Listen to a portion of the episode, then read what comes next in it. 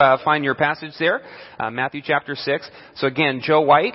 Uh, we planted a church called Neighborhood Church just east of downtown. That's from First to Cedar to Larry to Ventura, Kings Canyon. So we kind of see our neighborhood as a geographical area of spiritual responsibility.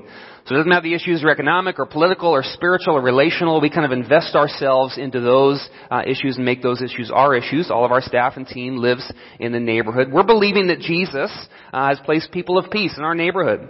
People who would align themselves towards the mission of God and who would see neighborhood transformation. We see seventy-one percent of our neighbors don't have a high school education. The average income is twenty-six thousand dollars a year in our neighborhood. We have eighteen percent unemployment. It's a neighborhood with incredible need. But we believe that when Jesus does work in people's lives and when Jesus does work in our neighborhood, that life transforms.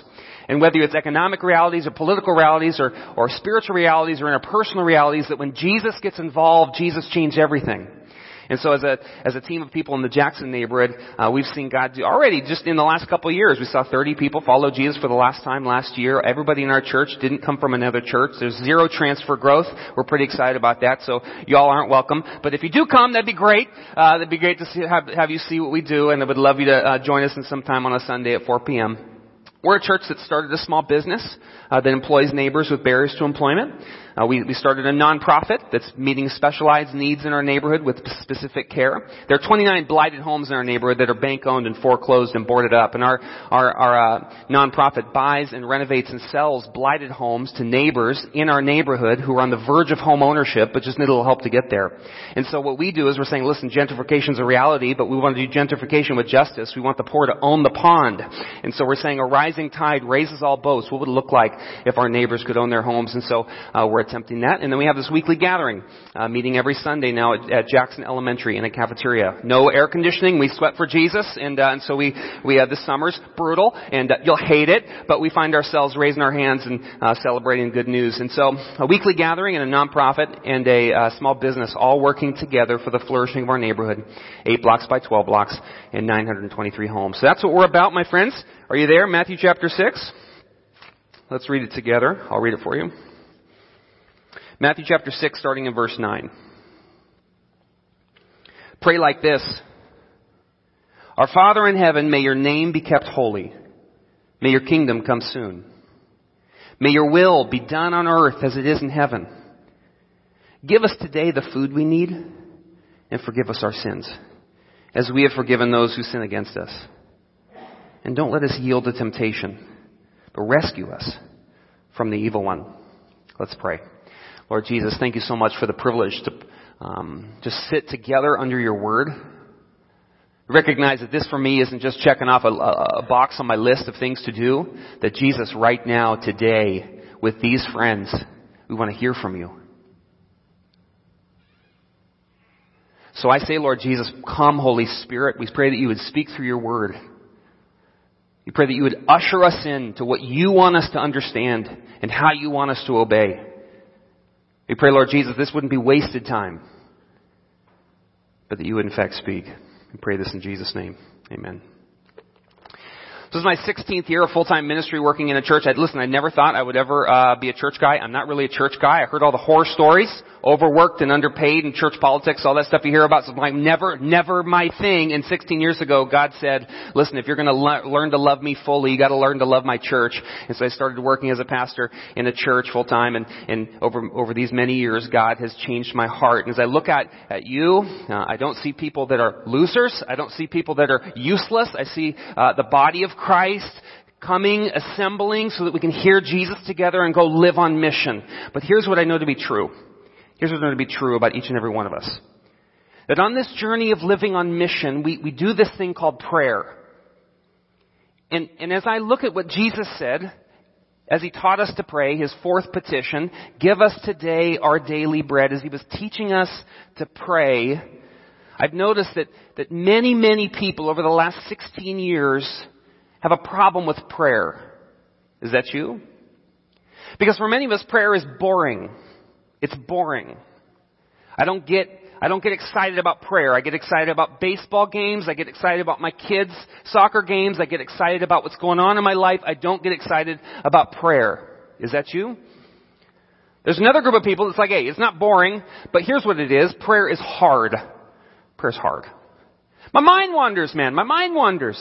I, I start praying and other things come in and all of a sudden I'm thinking about the laundry. I was just a second over. I, to be honest with you, I thought about the laundry just a second ago. It happens and it's hard. It's hard. Is that you? Prayer's hard. There's a third group of people that, you know, it's not boring and it's not hard, but, but for me, it's, it is rare. It's rare. I don't really pray. I mean, I kind of pray, and maybe there's this thing about praying continuously, and so maybe I'm just kind of present to God, but, but really, if you kind of press me, if you pressed me, I really don't, I really don't pray. It's actually quite rare. What category are you in? Is prayer boring? Is prayer hard? Is prayer rare? If, if that's you, or if that's me, if that's your experience, I can work with that. I can work with that. So, so here, we're just going to work with that. If you're in that category, we're just going to work with that if you are willing to admit it. Because like the disciples, the disciples also had to learn how to pray. Look at the question that they ask in Luke chapter eleven, verse one. One day, Jesus was praying in a certain place. Luke chapter eleven, verse one.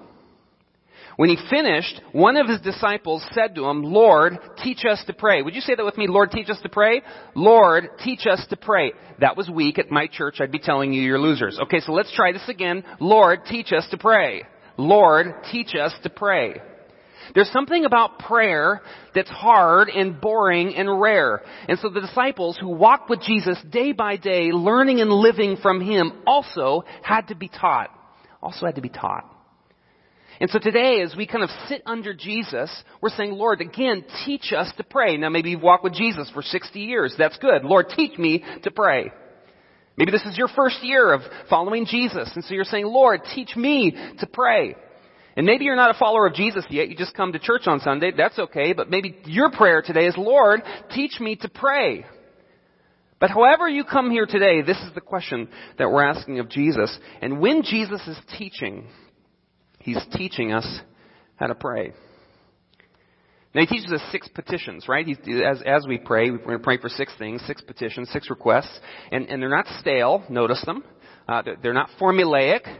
They're, they're real life, real issue, real question things. Have we talked about that in previous weeks? These aren't kind of random things. These are everyday things that we all deal with and struggle with. They're the things of life that we wrestle with God. Notice that the first three petitions in our prayer are about your name, right? Remember your name, your kingdom, your will. It's all about God. God, you, God, this, God, your, your, your name and your, your kingdom and, and your will be done. And now we hit the fourth petition today. Now we hit the fourth petition and there's a shift. It's from God's cause, your kingdom and your will and your name to, to give us, to forgive us, to lead us. You see, it shifts from God's cause to, to our cause. Do you, do you see that there? And so today we focus on the fourth petition. Give us today our daily bread. I know a little bit about daily bread. I know a little bit about what this feels like. You know, at, at the church that I led in, I was living in Canada for the last ten years. I was living a half a block from the beach and twenty minutes from a ski hill. Now wait, I grew up in the highest crime, lowest income neighborhood in Fresno. I was the son of urban missionaries. And then twelve years ago, I moved to the wealthiest neighborhood in Canada. The owner of Ferrari, like the company, lived in our neighborhood. Uh, the owner of Lululemon lived next door. Uh, like Oprah owned a house, like a few blocks away. Like this was the neighborhood that I lived in and worked in. This was my, my church's neighborhood. I made it. I got out and I made it to Canada, half a block from the beach and twenty minutes from a ski hill. And I'll tell you, for the last ten years working in that church, I loved that group of people as I presented the gospel to people who had everything.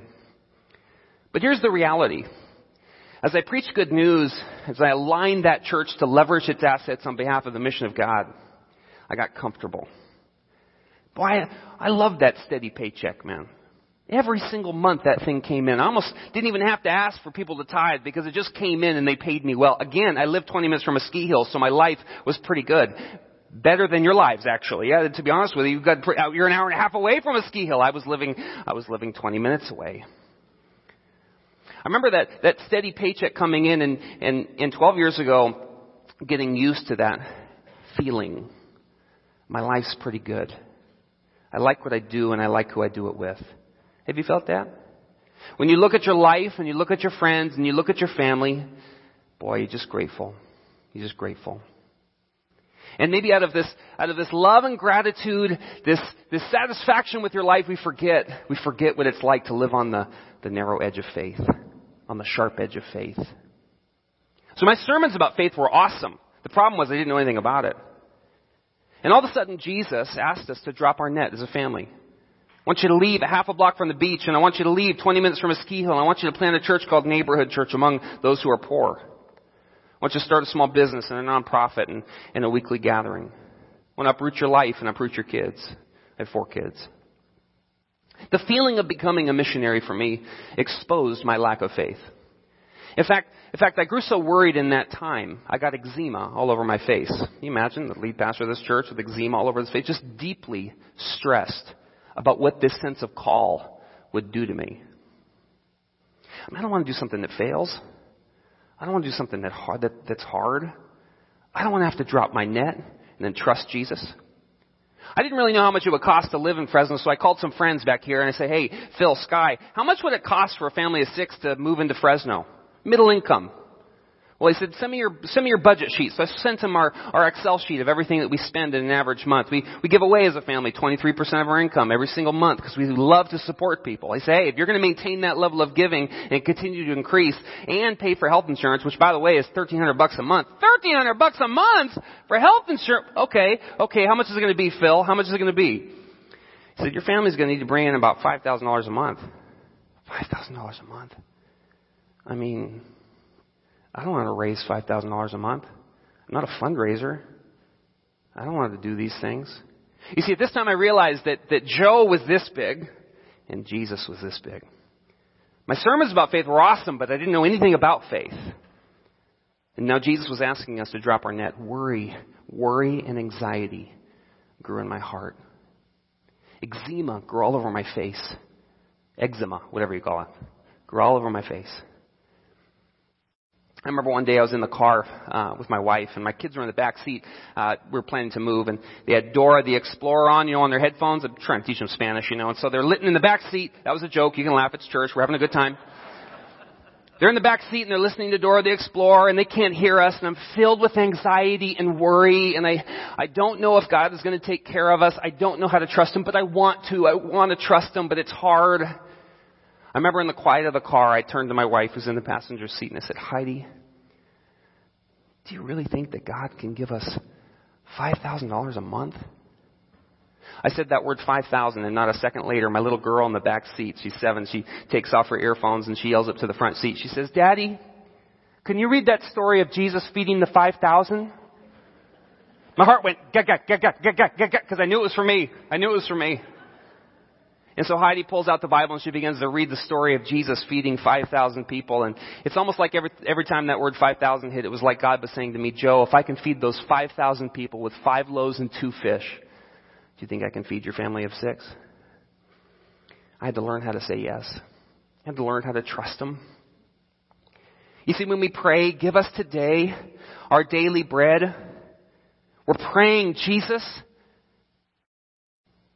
Jesus, I want to trust You to provide for me. I want to trust You to provide for me. I want to trust You to provide for me. Is that the space that you're in? You see, in Scripture, the dominant biblical theme is a banquet. Hallelujah. From the beginning of Genesis to the end of Revelation, it's always someone sitting at a table eating something. Because the reality is, will you trust Me to provide for you? That's the reality. Or think about the Exodus. You know, all these slaves, right, living in Egypt, and they're, they're living in a foreign land, and then Jesus, God, promises them a land flowing with milk and honey. Oh, will you trust Me to provide for you? Then they're in the desert for forty years. How are we going to eat? How are we going to eat? And for forty years, Jesus gives them manna every single day. Just enough. Not too much and not too little for forty years, because will you trust Me? Will you trust Me to provide for you? And then when, when the Israelites are captured by the Babylonians in Isaiah, remember, like, hey, hey, you guys all belong to us now. Follow us. We're going to take you to our land, right? And they're freaking out because they're like, hey, what? Does God abandon us? We're going to be slaves again. We're going to go, we're going to live for generations in the land that's not ours. We're going to be forced to do things that we don't want to do. And Isaiah chapter twenty-five verse six, this is what God says to them. In Jerusalem, the Lord of the heavens armies will spread a wonderful feast for all the people of the world. It will be a delicious banquet with clear, well-aged wine and choice meat. Gives them a promise.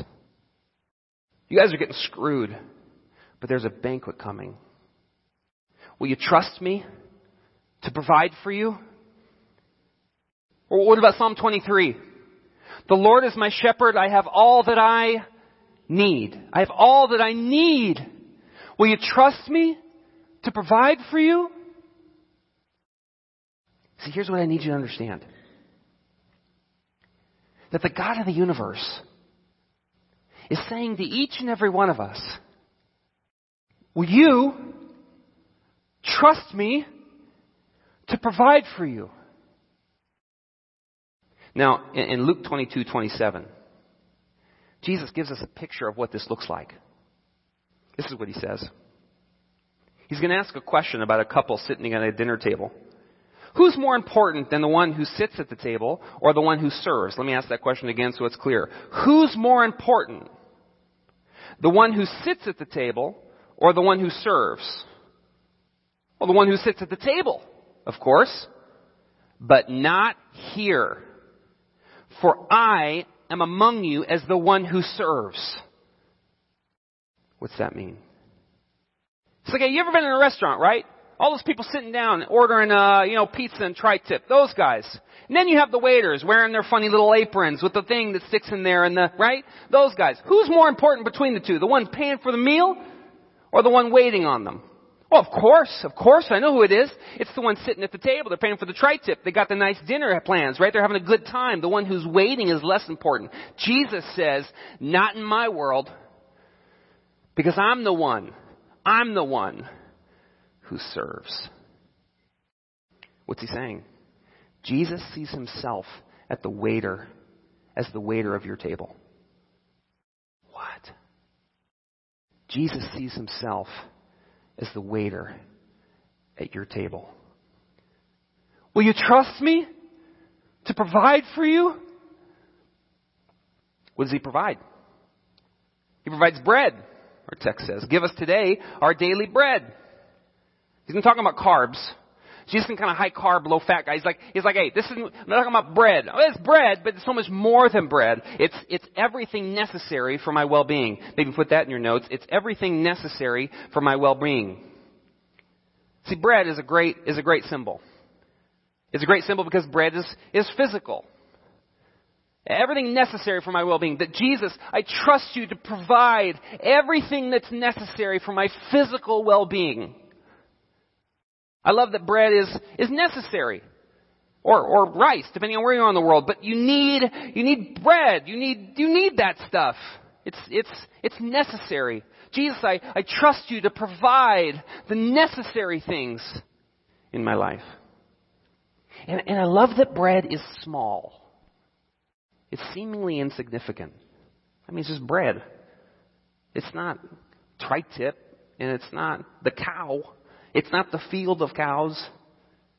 It's a loaf of bread. It's small. Jesus, I trust you to provide and help me with the small things in my life. Those seem, things don't seem very spiritual or very big. Those little prayers, those little requests, those little things. I, I trust you to provide the, the little things in my life. When you pray for daily bread, here's what happens. You begin to get dependent on Jesus. Notice our, notice he teaches us to pray, give us today our daily bread. I'm depending on you today for those physical things, for those necessary things, for those small things. I'm depending on you today. Jesus says, pray like that. I want you to get dependent on me for today. And then he says, give us today our daily bread. Now, I, I looked up that word daily because it's a funny word in Greek. I failed Greek, so don't take my word for it, but let me tell you something about this. Most commentators agree that this, this word, daily, is only used one place in Scripture. It's a very strange word. It's hard to find it even in other extra biblical literature. It's hard to find it. But most commentators agree that this word is in reference to a twenty-four hour period. So when you pray, he's like, hey, you're praying for today and the next twenty-four hours. Like, I'm trusting you for the physical and necessary and small requests for the next twenty-four hours. You got me in the next twenty-four hours. So from nine thirty a.m. today till nine thirty tomorrow, I'm trusting you with this or with that or with this small thing. I'm choosing to trust you, Jesus, to provide for me. We've had this prayer in our heart a lot in the Jackson neighborhood. I mean, we do everything with no money, right? You know, God takes care of us every single, single month through donors. It's kind of unbelievable. Some of you maybe even give. I appreciate you. Thank you. But we just trust Him, and we pray. You know, there was this old abandoned workshop in our neighborhood, blighted, you know, hundred-year-old workshop. We renovated it and turned it into an artisan space where kids in our neighborhood can learn job transferable skills. You can't learn that stuff in school anymore, right? Go to Roosevelt. No one's going to teach you how to, how to build something. Right? Go, go, go to Edison. They, they, they took down the shop, right? But, but we're saying, what if, what if we could mobilize and empower a group of students in our neighborhood to, to learn how to build? Giving them job transferable skills that they could get snatched up quickly in our current economy. We did that. We created a beautiful artisan space where kids in our neighborhood can learn job transferable skills. The problem is we couldn't fill it with tools. That stuff's expensive. Table saws are expensive, and planers and joiners are expensive. Miter saws and the rest, and wood and the rest. It's expensive. So we prayed. You know, some time ago, a guy called me. I've never met him before. His name was John. John called me and said, hey, Joe, I want to meet you face to face. I said, sure, come on over. He's from Madeira, so he took him a while, but he got here, and I invited him in. Kind of a middle-aged white guy, drove a truck, and, John, why have you come? He said, Joe, I, before I tell you, I, I just need to tell you a story. I said, sure. He said, ten years ago, my passion was motorcycling. He said, I amassed for myself my lifelong dream, a Harley all decked out, chromed out, beautiful. It's exactly what he wanted. He'd ride it during the week and on the weekends. He said, but a strange thing happened to me ten years ago. I said, what's that? He said, I was dreaming one night. And in my dream, Jesus came to me. He said, John, you need to give away your motorcycle. He said, I woke up from this dream feeling convicted, knowing what I had to do. He said, I just couldn't do it. That's my motorcycle. He said, for three months I resisted God. I just couldn't bring myself to give it away. He said, but my heart is for God. And after three months I finally relented and I gave it away. He said, well, in, in the time, in the last ten years then, since the motorcycle, my passion became woodworking. I amassed for myself a workshop full of high-end cabinetry-making equipment of the highest order, tens of thousands of dollars even worth. He said, but Joe, a strange thing happened to me three months ago. I said, what? He said, I was dreaming one night. He said, and in my dream, Jesus came to me just as he had before ten years earlier, but this time he said, John, you need to give away your woodworking equipment.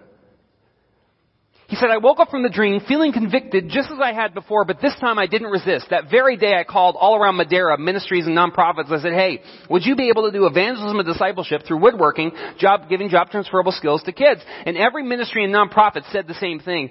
No, John, I'm sorry. We would love to sell the equipment and use the money for our ministry, but this isn't something we particularly do. He said, until I heard about you, Joe. Just one question. I said, what, what's that? Would you like my woodworking equipment? It's almost like I didn't have to say yes because Jesus already had.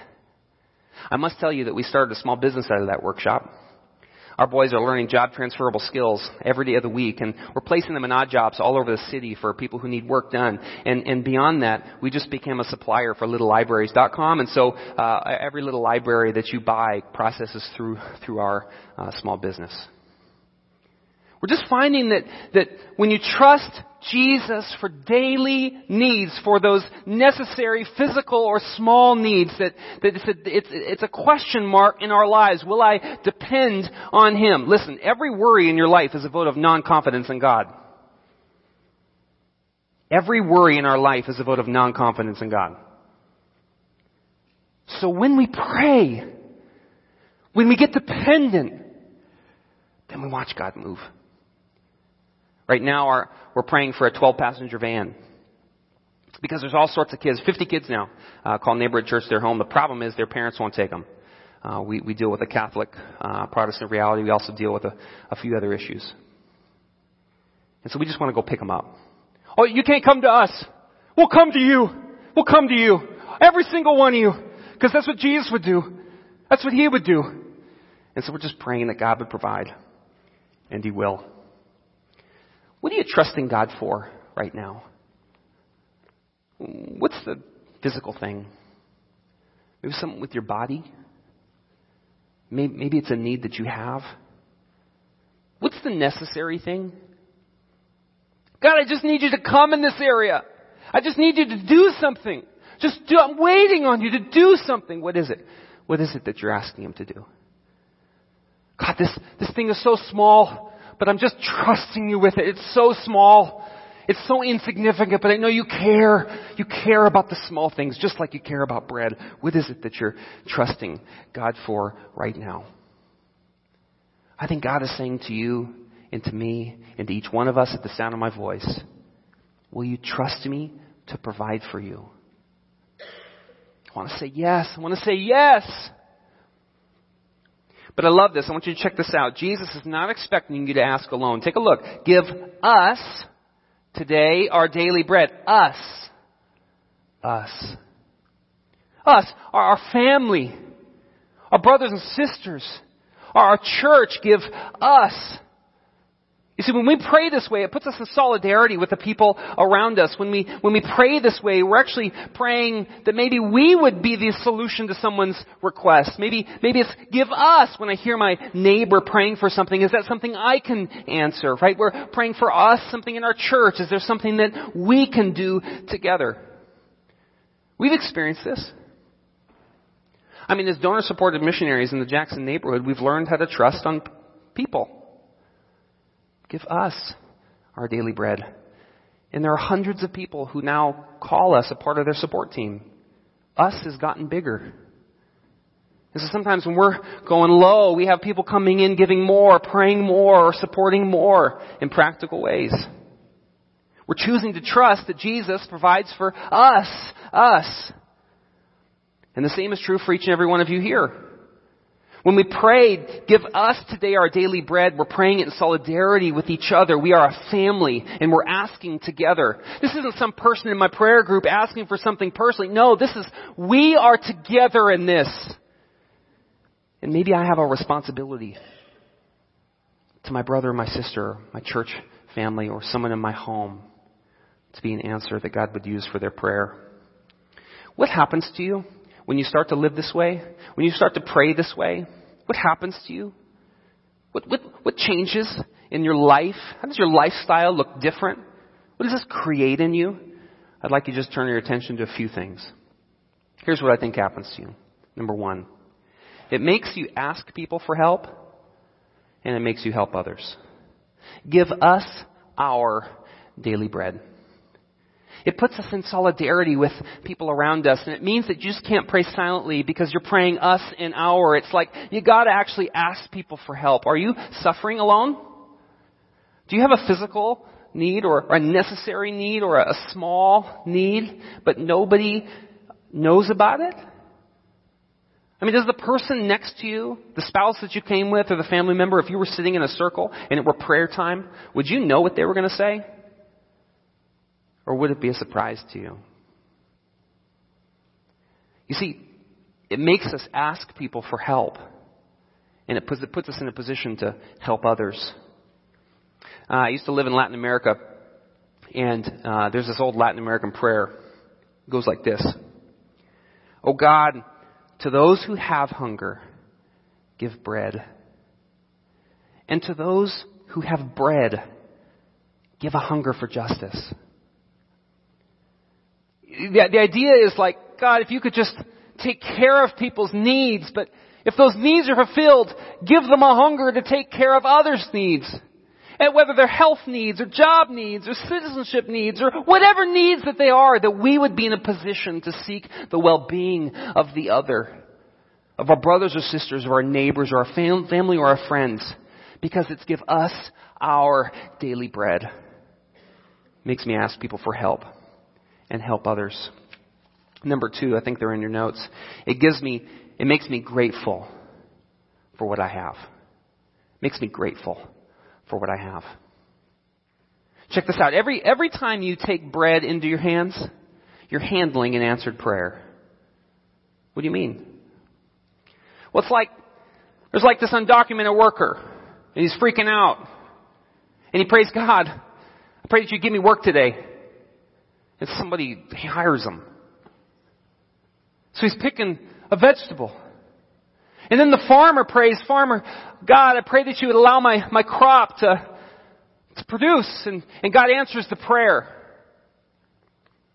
And then the truck driver prays, God, I pray that there'd be something to pick up today. And then, and he goes to pick up the food, and God answers his prayer. And then the supermarket owner says, God, I pray that there'd be good produce that people would buy. And the truck driver delivers it, and the, and the supermarket owner says, God, thank you, you answered my prayer. And then, and then my family goes, and we pick up this vegetable, and we pray, God, I pray there'd be food for us at a reasonable price to buy. And in fact, there was, and God answered our prayer. And then my little daughter at dinner says, God, thank you so much for this meal.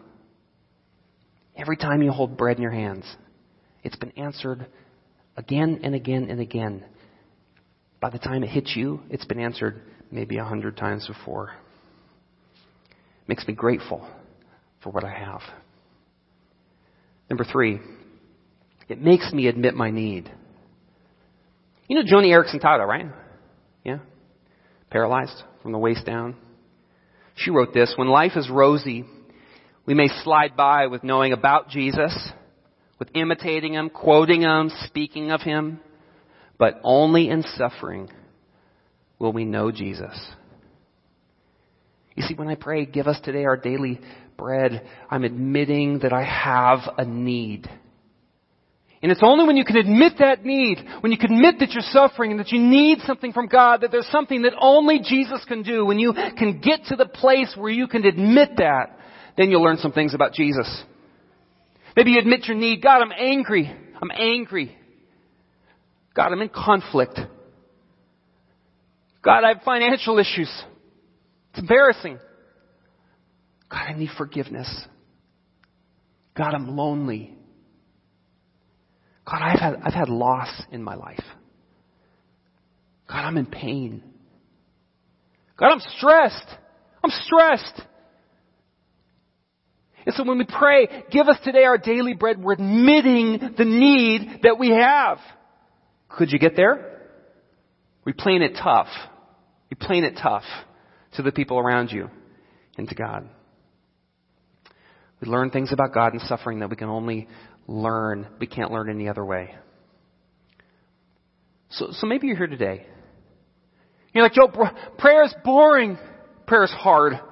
And prayer is rare. But like the disciples, I, I'm willing. So Lord, teach me, teach me to pray. And so Jesus is teaching us to pray for daily bread. Let me teach you how to pray. And Jesus is like, hey, when you pray, you're choosing to see me as the waiter at your table. Now that's amazing. When, when you pray, you're choosing to trust me to provide for you. That's what's happening when, when you pray. And, and when you pray, you're going to get into that space where you start need to ask, asking people for help. And you need to help others. That when you pray, you need to be grateful for what you have. And, and when you pray, you need to admit that you have some need. That's how I want you to pray. And whether that need is anger or conflict or finances or forgiveness or loneliness or loss or pain or stress, I admit it, Lord, because I trust you to provide for me. I want our prayer lives to go from boring to brilliant, from hard to helpful, from rare to regular. That's what I want. Lord Jesus, thank you so much for the great privilege of learning from you how to pray. I pray, Lord Jesus, for those here who have real need. I pray that you would meet that need. I pray, Lord Jesus, that as we pray, that, that you would meet us in that, in that need, and that we would learn to trust you. Because you're a God who waits on our table. That's amazing that you would even do that for me. That you would wait on me? That you would wait on them? So Jesus, we just love you and we thank you for what it means for our lives, and we trust you. Pray this in Jesus' name. Amen.